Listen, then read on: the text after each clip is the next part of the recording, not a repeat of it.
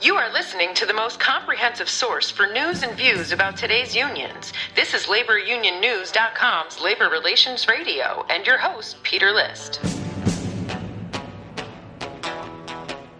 You want answers? I think I'm entitled. You want answers? I want the truth! You can't handle the truth!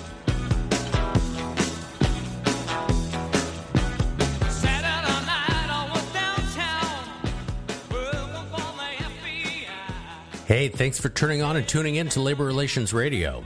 So, this is our 50th episode of Labor Relations Radio. And if I were to do a year in review and kind of a check on our performance, so to speak, I would say we're at about 75% of what our goals were.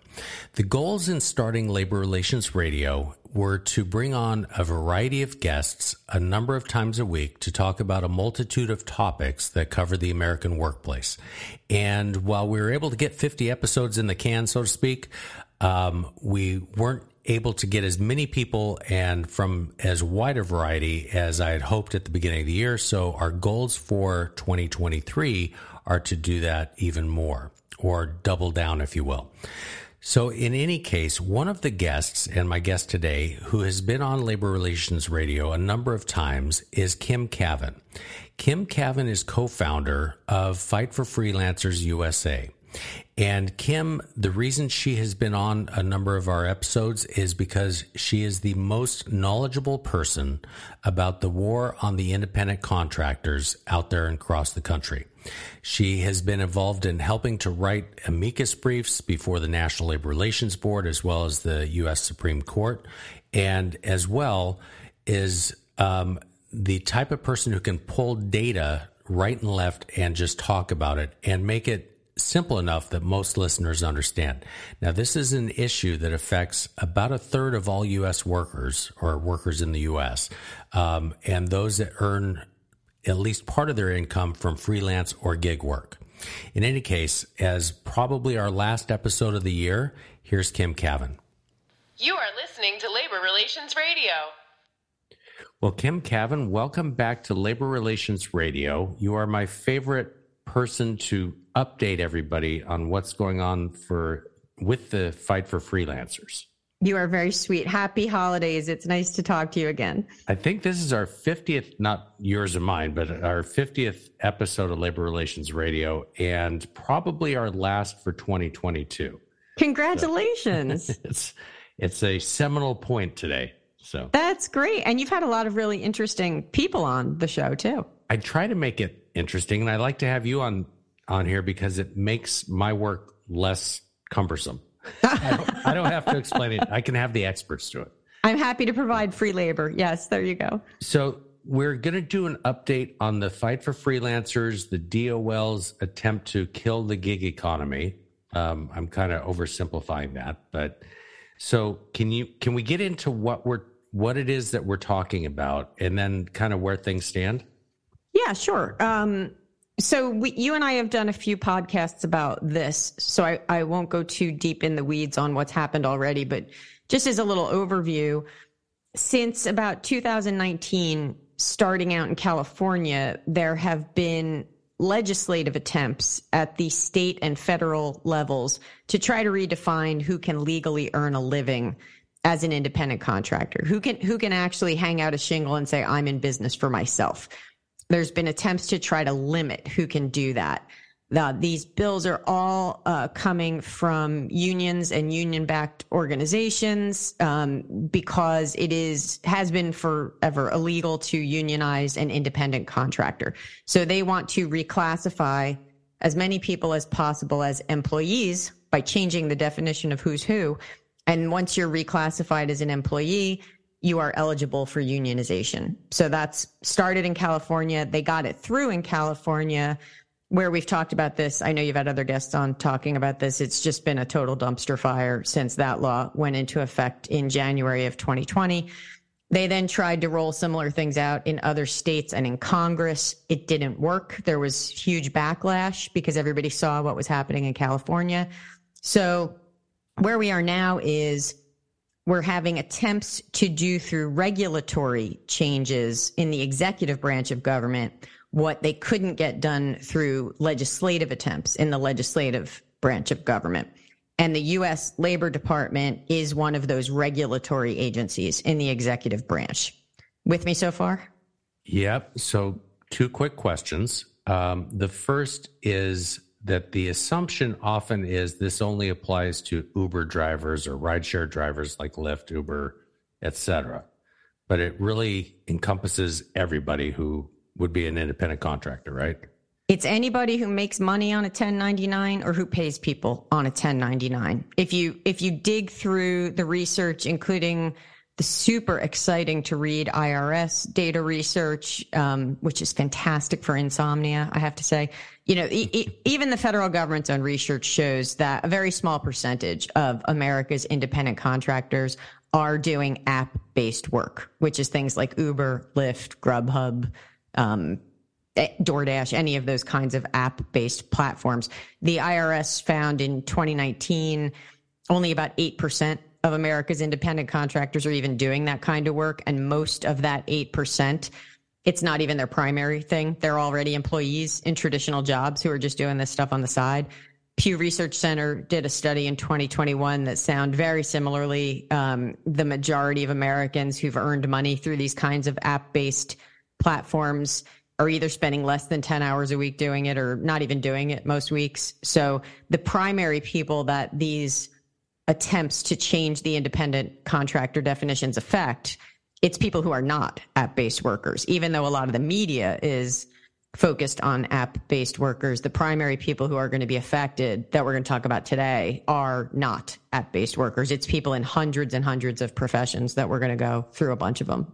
From people like yourself, like who's a writer, to musicians, to anybody who's literally an independent contractor anybody who gets paid on a 1099 or pays people on a 1099. It can be anybody from somebody brought into an engineering firm to offer their expertise on some kind of a specialized project to somebody who is a veterinarian that specializes in cattle nutrition and goes from feedlot to feedlot around America, helping those places out. It can be comedians trying to perform stand up in comedy clubs. It can be wedding planners trying to work with wedding venues. It's, it's, it's hundreds and hundreds and hundreds of professions.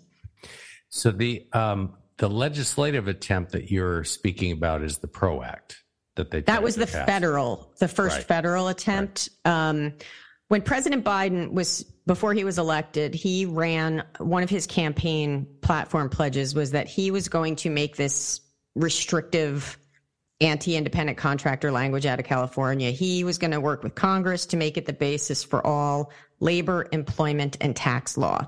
That was his pledge. It's on his campaign website to this day. Uh, the PRO Act was step one in that plan, labor law, applying this language to labor law. They couldn't get that through so when President Biden was sworn in, we started to see executive branch moves through different departments in the regular in, in the regulatory area to try to make those changes that they couldn't get done through Congress. So so for our purposes with what's going on right now, the U.S. Labor Department, he obviously came in like most presidents do and just started restaffing it. And in, in, into that department's leadership, all of a sudden you had all these people who had been pushing for things like the PRO Act and the California legislation. All these folks ended up in in leadership at the Labor Department, and they immediately tried to withdraw the existing independent contractor rule that had been put in place during the Trump administration. Uh, during the Trump administration, the labor secretary at the time had written a whole thing and said, look, we're putting this rule in place specifically so that what happened in California doesn't go nationwide. We don't want this craziness to spread. And the Biden administration came in and said, yeah, no, we're undoing everything that guy did. And we're going to remake this rule. Uh, and then they got themselves into trouble. Um, they got sued for trying to change what the Trump administration had put in place in, it was just all this happened in the past year. In March of 2022, a federal court came in and said the U.S. Labor Department broke the law with with the way that it tried to get rid of the the rule that the Trump administration had put in place. So then in June of 2022, the U.S. Labor Department came out and said, "Okay, well, we're just gonna we're just gonna write a new rule. We're gonna make a whole new rule. We're gonna start over." Um, they had some public hearings on Zoom at the end of June of this year, where there was just overwhelming opposition, just like we've seen in every state where there's been a hearing available where the public could come and speak out, and anywhere there's ever been public opportunity to speak out. It's always overwhelmingly people saying, please stop what you're doing. Please leave us alone. and so we saw that this summer. Um, and then in October, just a couple months ago, the U.S. Labor Department said, okay, we've heard everything you had to say. Here's our new rule that we're planning to, to make for independent contractors. So let me pause you there for a second, then we'll come right to that point. So the California law, which is AB5 that everybody's heard about, instituted what's called an ABC test, which is a three part test. The DOL basically came out in October with not a three part test, not the quote ABC test. They came out with a six part test, right? Right. But the they actually came out and said, we like the ABC test. We think the ABC test from California is terrific, but we don't think we have the authority to just impose it unless there's a ruling at the United States Supreme Court or there's an act of Congress we don't think we can go that far just as a regulatory agency. So instead, we're going to get as close as we can get without doing the ABC test, is basically what's going on. And anybody who has listened to any of your previous podcasts about California's AB5 and that ABC test, they know the worst part for most people is Part B. Part B says you can't be in the same line of business as the client that's giving you money. So anybody who's working in an area of expertise automatically gets wiped out of business as an independent contractor. What the Labor Department did is come in and say, well, we're going to use this six factor test. And in factor five, they used language that says you can't be an independent contractor if what you're doing is integral to the business that is paying you. So it's a it's a different wording of the same principle. They're trying to get as close as they can to the ABC test without actually imposing ABC because they know they'll lose in court if they just flat out try to impose the ABC test. So they put this out in October. Um, they had a public comment period, which I believe was 45 days originally, and then they extended it. And that was that kind of gets us up to speed. They, the comment period just closed on December 13th, about a week ago, right? That's right. And if you look at these public comments, you can see a lot of things. Um, you can see who's for it, obviously, who's against it. You can also see key law firms laying out arguments that we know are going to show up in court as soon as as this rule tries to get implemented next year. You you can see the future setting up in these uh, 55,000 public comments that were filed, which I, I will admit fully, I have not read every single one of them, but we have been, read a lot of them though. We have read a lot of them. We have been watching every day since the public comment period started and trying to go through. And there's a lot of duplicates, um, which isn't necessarily mean fake. Duplicates are somebody like the National Court Reporters Association will send out a thing to its members and say, Hey, this threatens our ability to keep functioning as court reporters who are independent contractors. You need to send a public comment. Here's a template you can use, put your name on top and send it in. So people do that and, and from other organizations too. So you get some duplicates. We, we went through, we started to notice a really funky one showing up in support of changing the rule. And it was funky in that it included people's names street addresses, city, state, zip code, and email address, which it's not supposed to. All of that personal information is not supposed to be visible in these mm. public comments, but these had them in there. And some of them flat out said um, that like the city of residence was test city in test uh, state okay. and things like like it was very clearly from a bot. Uh, and we did a search at the end of the public comment process for how many of those specific ones that were just very clearly faked um, where you could search for the people online and tell that they didn't really exist or their email address had been different from their name on something else. Like it was just clearly being done by a bot. We found almost 20,000 of those out of the 55,000 public comments that were filed. Wow. So th- there's clearly efforts being made to sway this public comment process. But as with a lot of these things, um, what you get towards the end of the process is the serious people, the quote unquote serious people, and organizations and law firms and those kind of groups filing their comments. And so that's what I think we should maybe focus on. You know, when, when we looked through what seemed to be real comments, there was a little bit of back and forth among app based workers. Some of them saying, I'm being taken advantage of, please help me. And some of them saying, leave me alone. I want to stay an independent contractor. But the vast majority of comments that appeared to be from real people in all different kinds of professions were, hey, man, this is wrong. It's exactly what we saw in all the public hearings going back several years now. It was just stop what you're doing. This is this is bad policy making. This is wrong. Stop. Just stop. Do we do we think that those comments are going to weigh any have any weight to them with the DOL? No. We think that those public comments will become fodder for lawsuits after the DOL does what it pleases and wants to do. Right. Um, I should I should have mentioned this. When you're saying we, uh, we should probably talk about who we are. True. Should have done um, this a few minutes ago.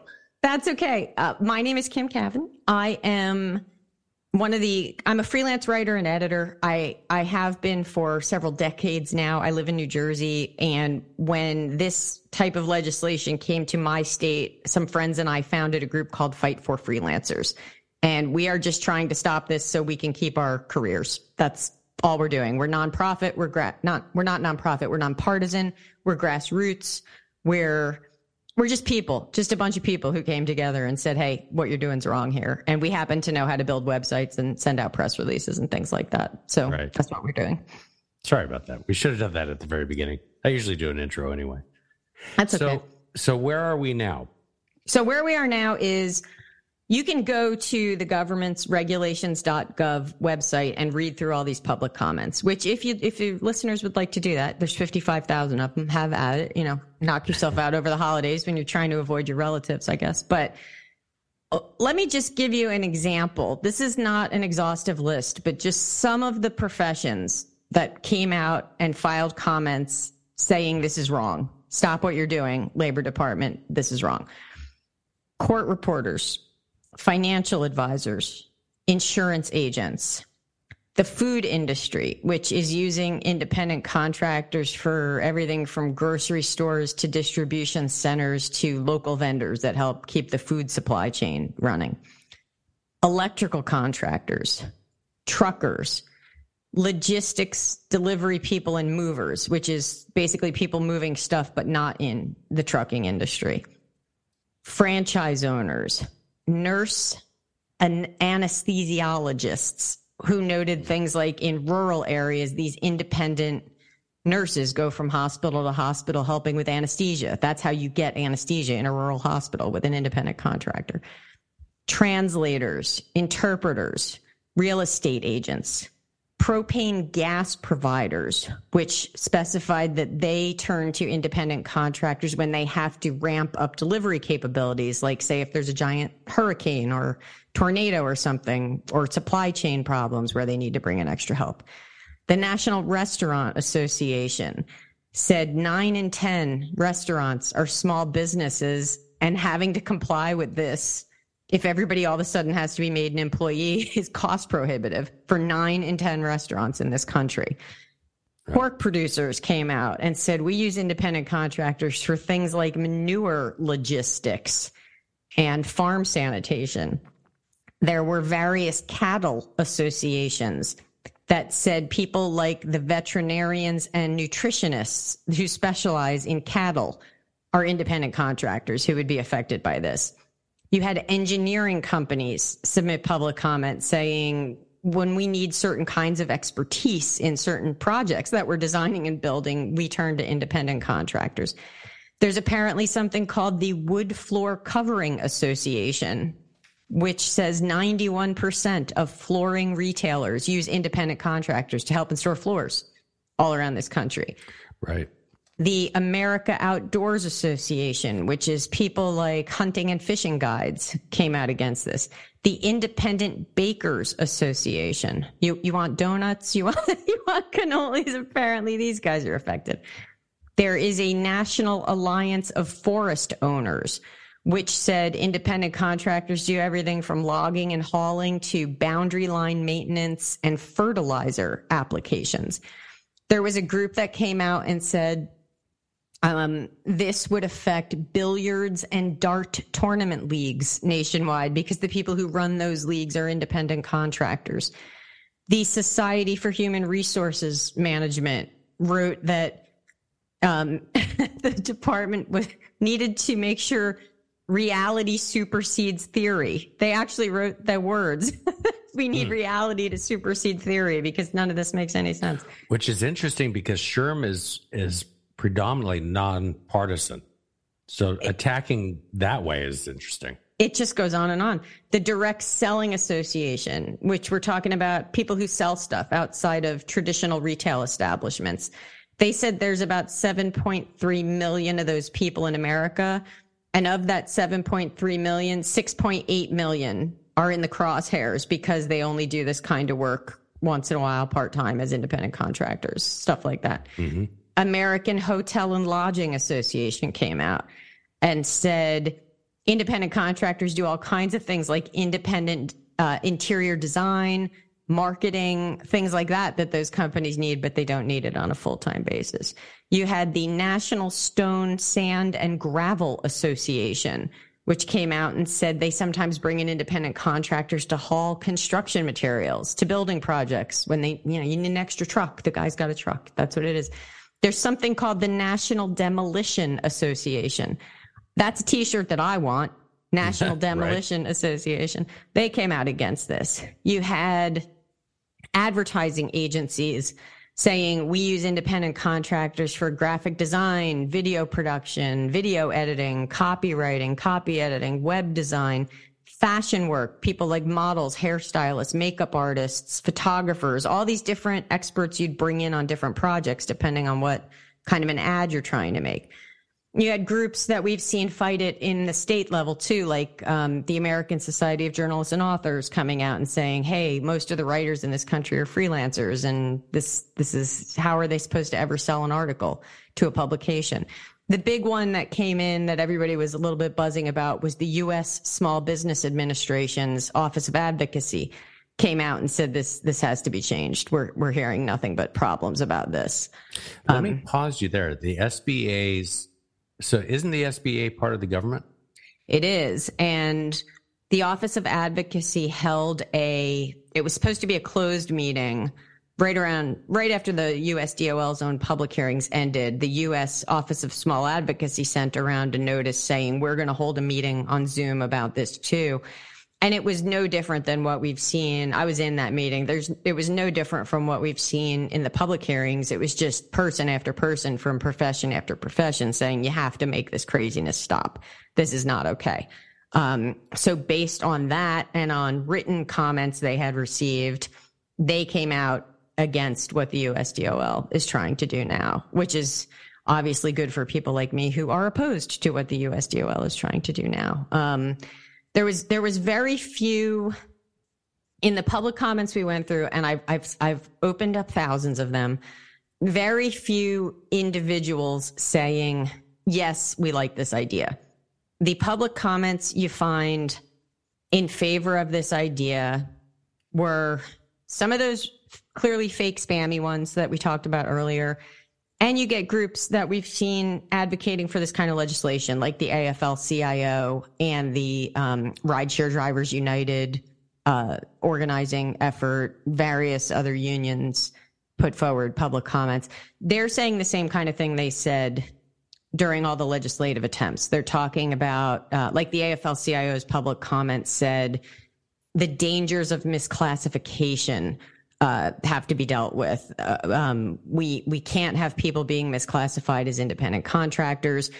Interestingly, I thought groups like the AFL-CIO and Rideshare Drivers United they were encouraging the Labor Department to augment parts of this newly proposed rule specifically to address workers engaged by digital platform companies or workers subjected to algorithmic management techniques.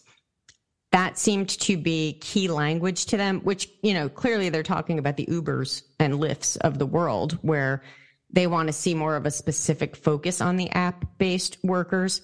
Um, but with that kind of language, you can see they're, they're, they're clearly trying to get to a position where they'll be ready for battle in the courts. Um, like, for instance, uh, one of them asked the U.S. Labor Department to state outright in its final rule that um, things like where USDOL is proposing that you have to show managerial skill in order to be considered an independent contractor. They want the USDOL to come out and specifically say, well, app based workers don't have an opportunity to exercise managerial skill. Therefore, they can't be independent contractors. Um, mm. They can't, Rideshare Drivers United says USDOL should clearly state things that have like having a flexible schedule doesn't have anything to do with whether you're an independent contractor. Um, it, it, you can just very clearly see these folks trying to push the labor department to really, really, really overstate the language in ways that will, without question, make every app based worker an employee. That seems to be their goal uh, in a lot of what they wrote in their public comments. But again, that's the minority of actual independent contractors out there, too, right? Correct. According to all the independent studies, these people don't speak for the vast majority of anybody except for union bosses. That's who they speak for. But they're the ones who are getting in the room and helping the Biden administration write the rules. So we have to pay attention to what they're saying because this is how it's going to go down. Right. Yeah. Um, so, what is? Do you have any sense of timeline in terms of when the DOL is going to actually issue what the new rules are? Yeah. So everyone is saying, like all the lawyers and lobbyists, everyone is saying probably spring or summer it will come out of 2023. At which point there will be lawsuits that drop immediately against the Labor Department, just like there were when it tried to do this last time.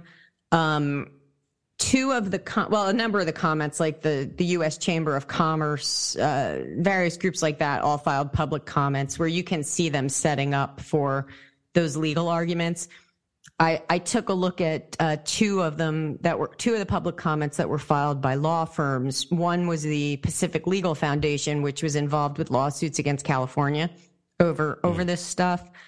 They um they're very colorful writers at that place. I have to say, they said what the Labor Department's doing is haphazardly amalgamating 70 years of case law into a disjointed mess. That was a nice line, I thought. Um, they say this undermines the rule of law because it destroys any kind of predictability or certainty that businesses could ever have. Um, this is going to misclassify independent contractors as employees they're basically arguing in their public comment that um, businesses have a right to know how to comply with a rule, and the way this rule is being written, it's impossible to know how to comply. They call it things like ambiguous and unclear.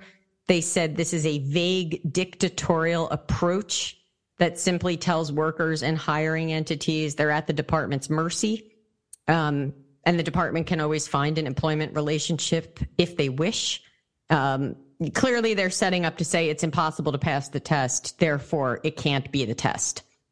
It's it's it's pretty clear in their public comment where they're going next. The other big law firm comment I took a look at was Littler Mendelson. This is the law firm that handled the case that won against USDOL last time. So um, their main client on that case was in one of the public hearings over the summer and came right out and said, if you keep going with this, we're going to sue you again. So I wanted to take a look at mm. this law firm's public comment too. Um, they come flat out and say this proposal greatly exceeds the department's authority. It violates procedural safeguards. It would have a significant and immediate negative impact on the American economy. They specifically say that it does not comply with the Administrative Procedure Act, which was the basis of the lawsuit last time.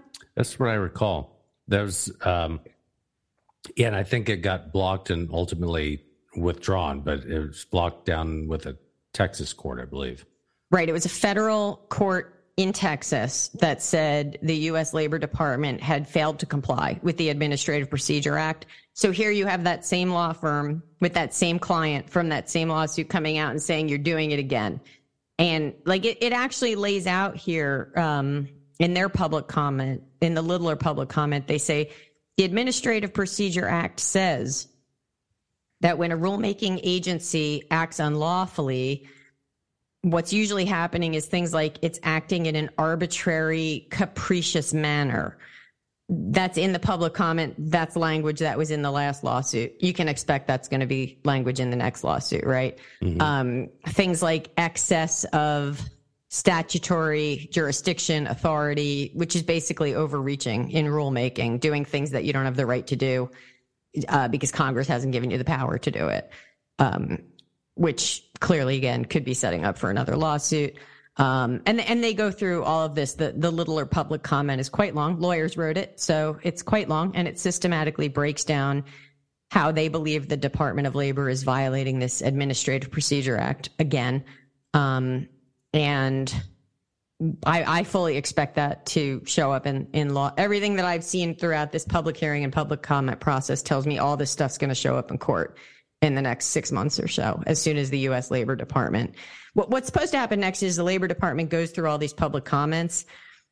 They're supposed to make adjustments to address the public comments. Nobody actually expects that to happen. Then they try to put the new rule in place. Spring or summer, at that point, lawyers will come in and file lawsuits and say, not so fast.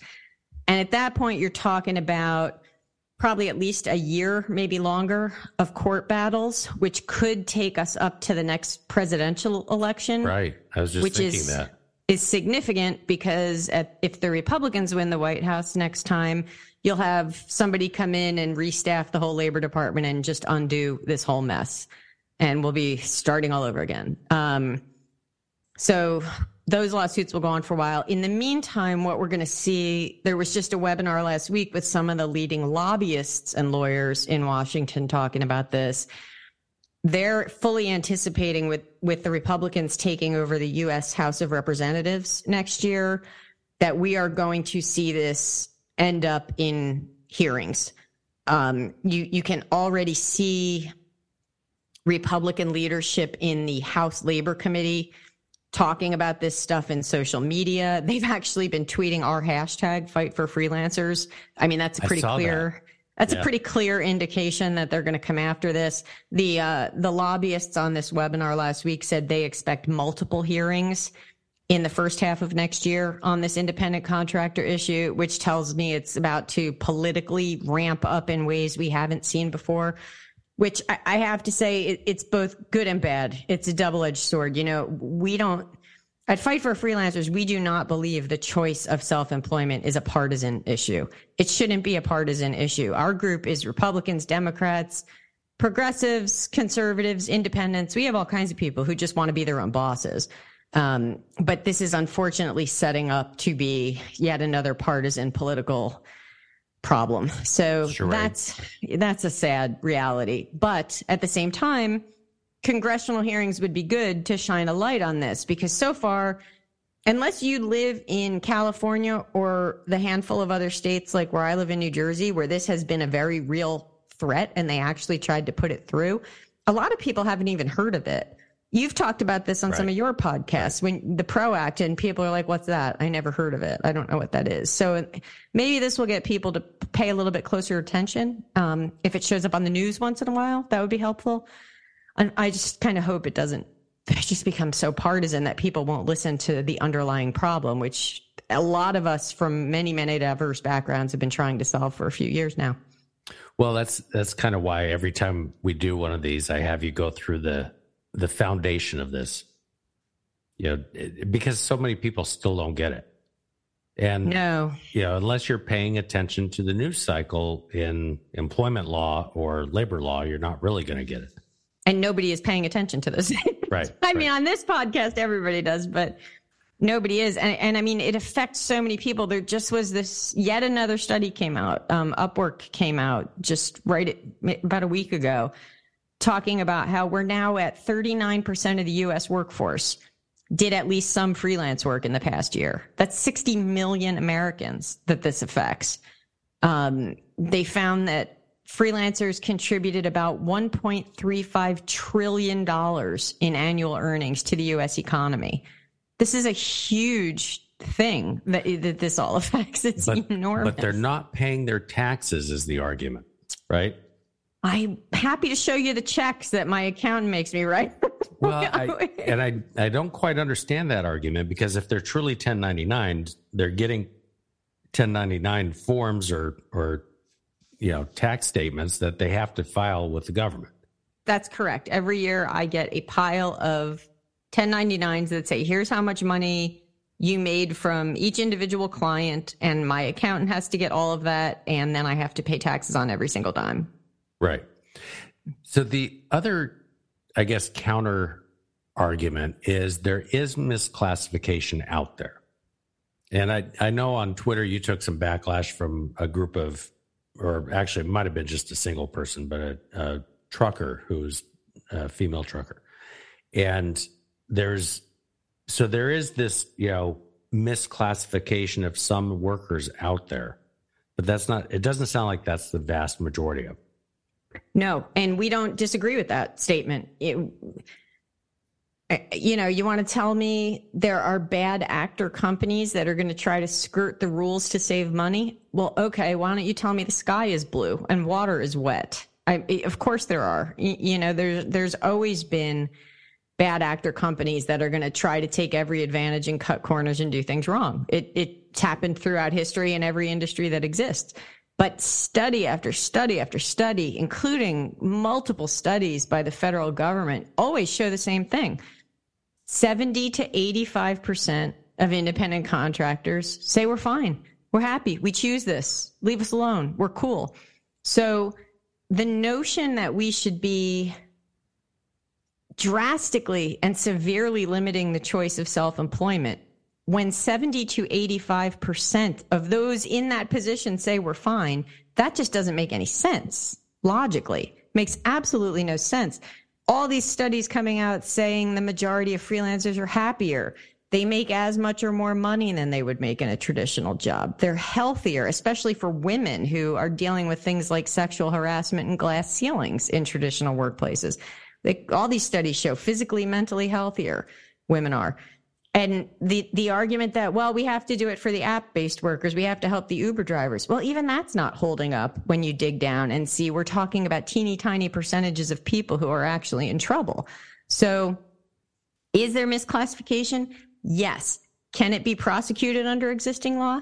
Yes. The U.S. Labor Department is screaming from the rooftops with press release after press release about how it's doing it already. It's doing it now. So, yeah clearly the intent here, as we wrote in the Fight for Freelancers public comment, this is an attempt to misclassify legitimate independent contractors as employees. That's what we feel this is. There, there is no reason to do such a sweeping, wide ranging rewrite of the rules of, of who can hang out a shingle and be their own boss. There's just no logical reason to do this other than you want to misclassify legitimate independent contractors so you can try to unionize them. That's the only logical answer. You know, you mentioned uh, it might have been on our last podcast the um, writer, professor, whatever he was, David Weil, yep. and the book "Fractured Fissured Workforce." Right? Yep. And I I kind of put that off to the side as I, I was listening and and understand the argument that they really want the 1930s, 40s, 50s type workplace, and then I'm starting to see it you know, we just bailed out the pensions, uh, the Teamsters pension fund and a whole bunch of others. And like that business model or the pension model, retirement model, that's from the 1950s. And there's nothing going forward to address it other than we want to go back to the way things were. It, it's all this kind of ties in in a, in a kind of tangential kind of way, I guess. But it's, they're not thinking of unionization in the future insofar as they're thinking of unionization as it was? Well, if you think from their perspective, having a lot more union members would sure help shore up those pensions, right? Like you'd have more people contributing into that system. Well, the companies, right. The problem is the companies won't do it. And that's part of the problem with why we're bailing them out. There's fewer and fewer union companies contributing to the pension funds. Right. Yeah. And so at the end of the day, it all boils down to they need more union members to make their union system work. Right. And a lot of Ameri- 60 million Americans at this point are saying, yeah, no, I think I'm cool on my own here. I'm doing just fine as a, as an independent contractor. So this this is a problem for them, obviously. Yeah. The other the other stat that is bandied about quite a bit is the um, I think it was the Pew study that came out on Labor Day. No, Gallup study. Sorry, that 72% of all Americans favor unions. But then when you dig into the stats in that in that survey, 58% of the non-union workers want nothing to do with it. I call so. it the vanilla ice cream study, right. um, where you had most Americans saying, I'm totally cool with vanilla ice cream existing. I think vanilla ice cream should absolutely be in the freezer case at the supermarket. People should be able to go and buy it it should be there. It has a right to exist. But me personally, I don't really want vanilla ice cream. I'm going to go buy the Rocky Road or the pistachio or the Bing cherry, whatever. Right. Like that's what that study said to me was, yeah. And, and this is what a lot of our members at Fight for Freelancers say. We have absolutely no problem with unions existing. You, you're, you know, you're an employee in a meat packing plant or whatever. You want to go form a union because you got problems on the job. Good for you. You have the right to do that. You can do that today. Good, good job. Ha- knock yourself out. But you shouldn't have the right. The law shouldn't say unless you can be unionized, you're not allowed to earn a dime. That's a totally different thing. And that's where they seem to be trying to get to with this stuff. With all this stuff going on, um, and not necessarily specifically with you, but have some of the members or yourself seen a chilling effect on the amount of work that you have coming in? Like, have your clients or their clients like kind of moved away from using freelancers? We have had numerous members outright lose income. They've lost clients over this, where the clients have come in and said, either, oh, you live in California or oh, you, you live in New Jersey. We don't, we don't want to touch independent contractors in that state anymore. Or one member describes it as she became radioactive out in California, where clients she'd had for years just suddenly wouldn't go anywhere near her. Um, we've also had members.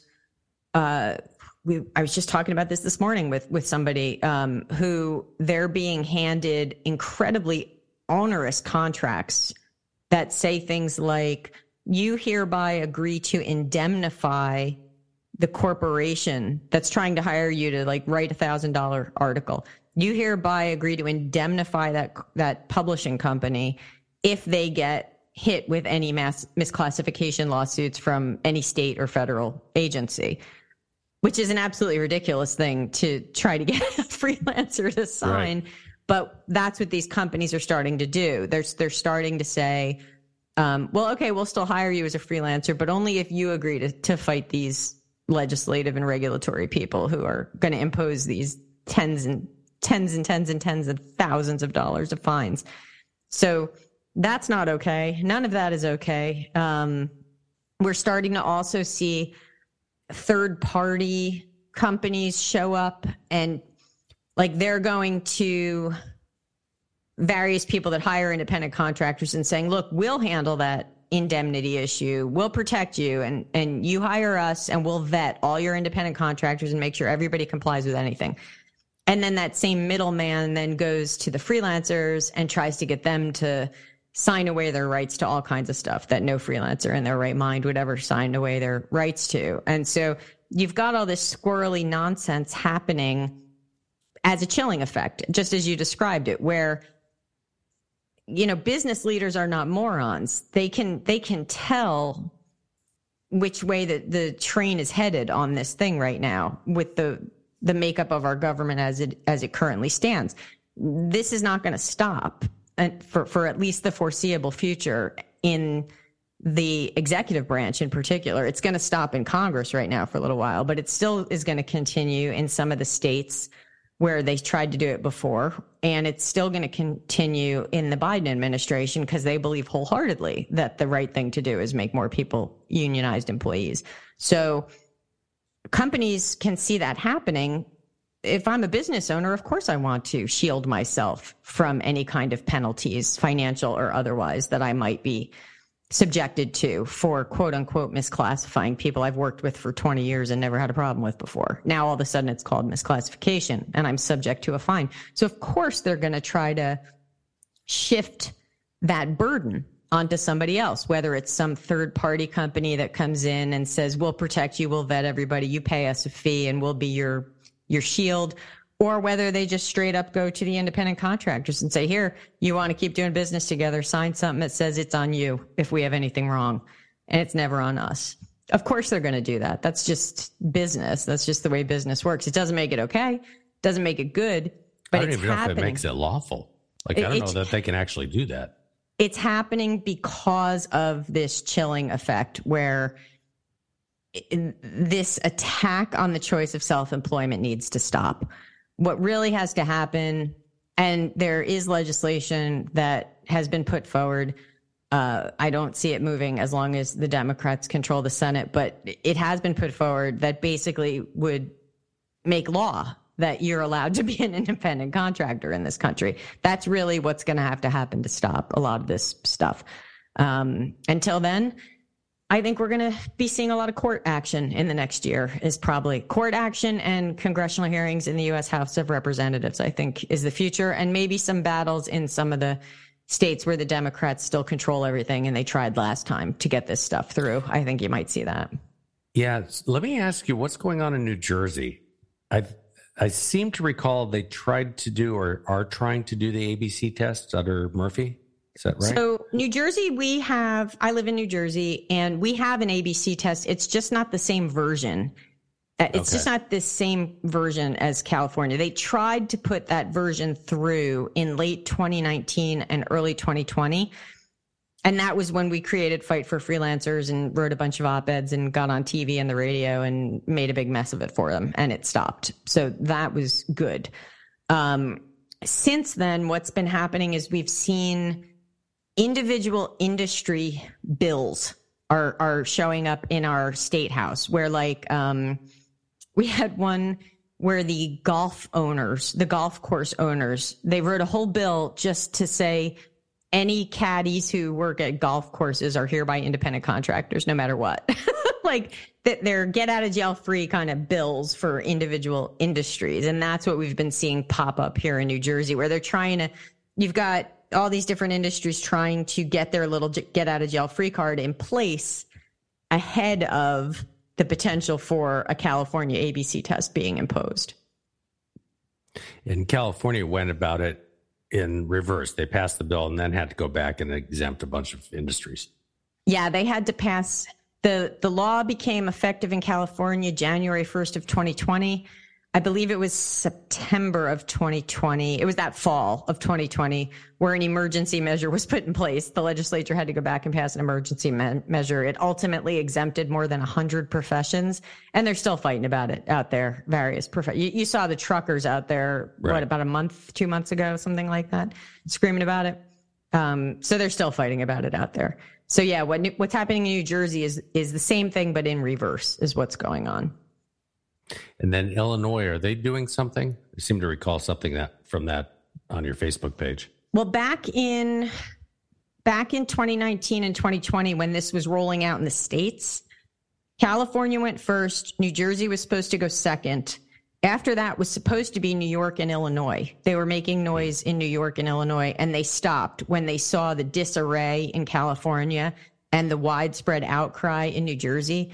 They pulled back and didn't then didn't move the bills forward in in New York. They I don't I think they maybe didn't even introduce the bill in Illinois after they had talked about it in the press.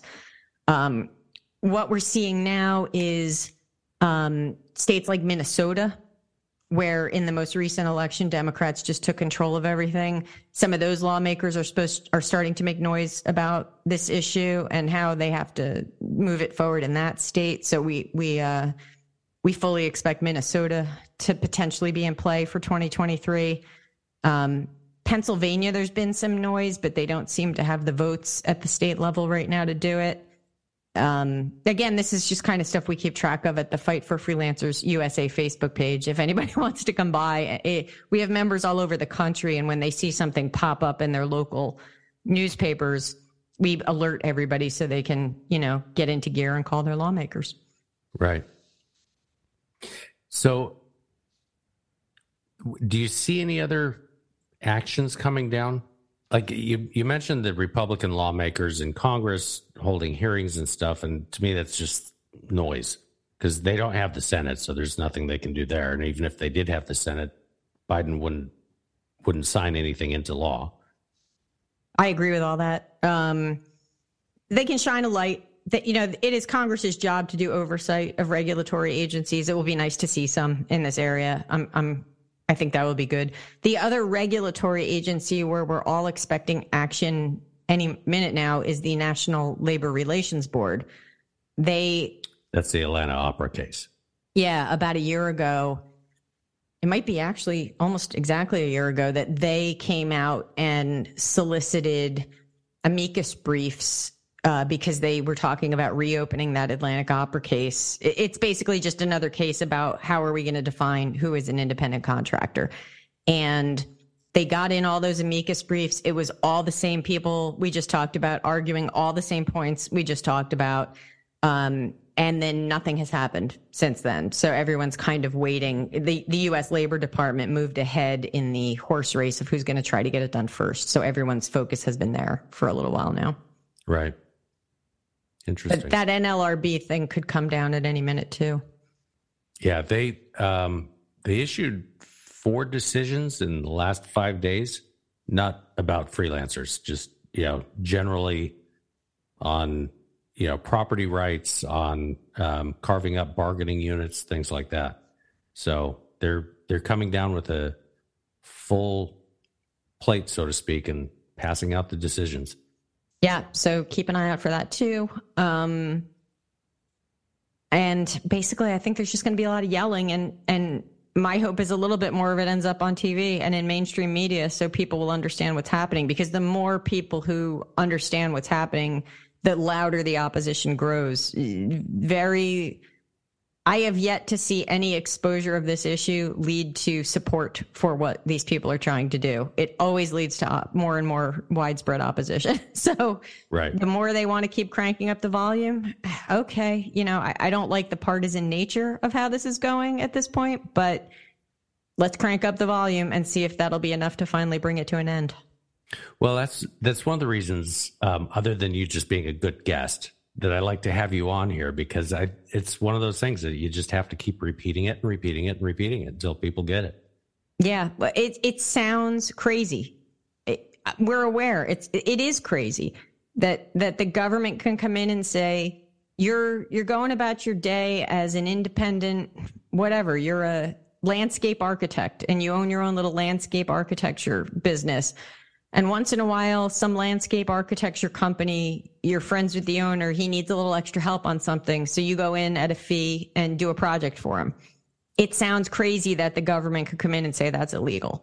It, you sound like a lunatic when you say it out loud, but that's exactly what these regulatory languages say. They say you can't take money from somebody in the same line of business. You can't be an independent contractor if what you're doing is integral to that other business. That that's exactly what this language does. And and the more that people start to understand that, the more people are going to start yelling and screaming about it.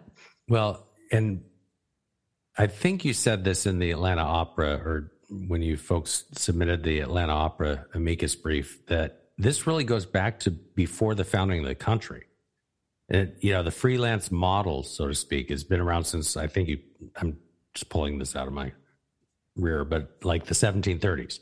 It, it, the the actual word freelance it comes from guys on horses with swords with lances lancelot. Like there you go.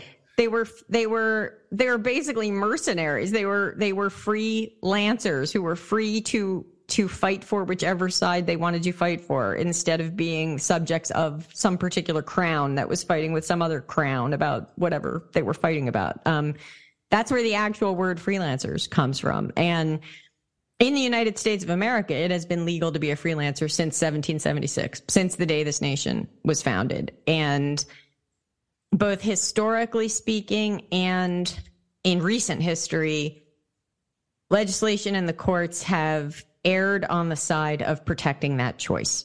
you have a right to hang out a shingle and be your own boss in this country. You can be whatever you want to be in the United States of America. All of this effort stands in opposition to that.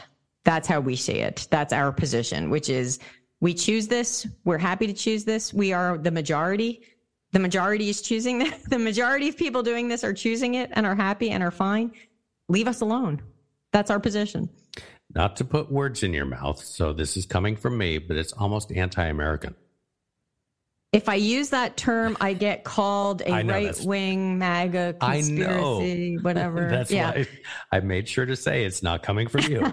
but as a matter of fact, as a point of fact, a basic point of fact, the two groups that have come out in favor of this very strongly are the Democratic Socialists of America and the Communist Party USA. They're very big fans of this all over social media. So I think that's easy to say is just a, a, a fact. That's just true.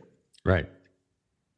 Well, on that note, we should probably wrap this up because I don't want to wear out my welcome with you and I want to keep having you on. So.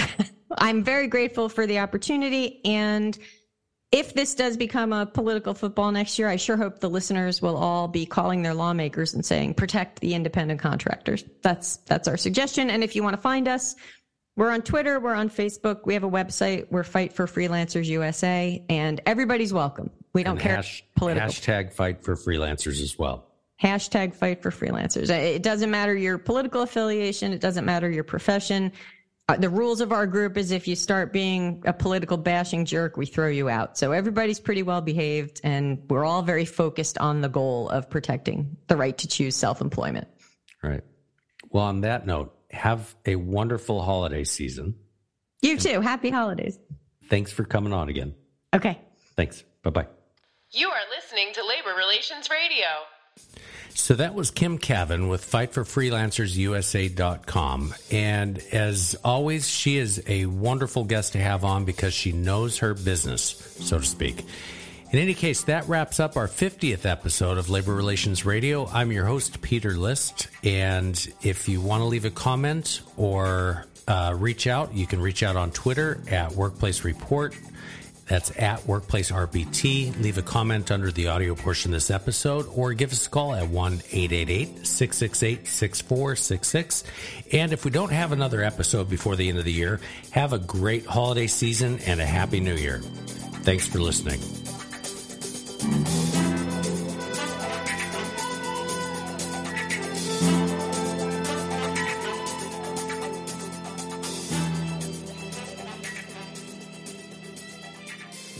have been listening to Labor Relations Radio.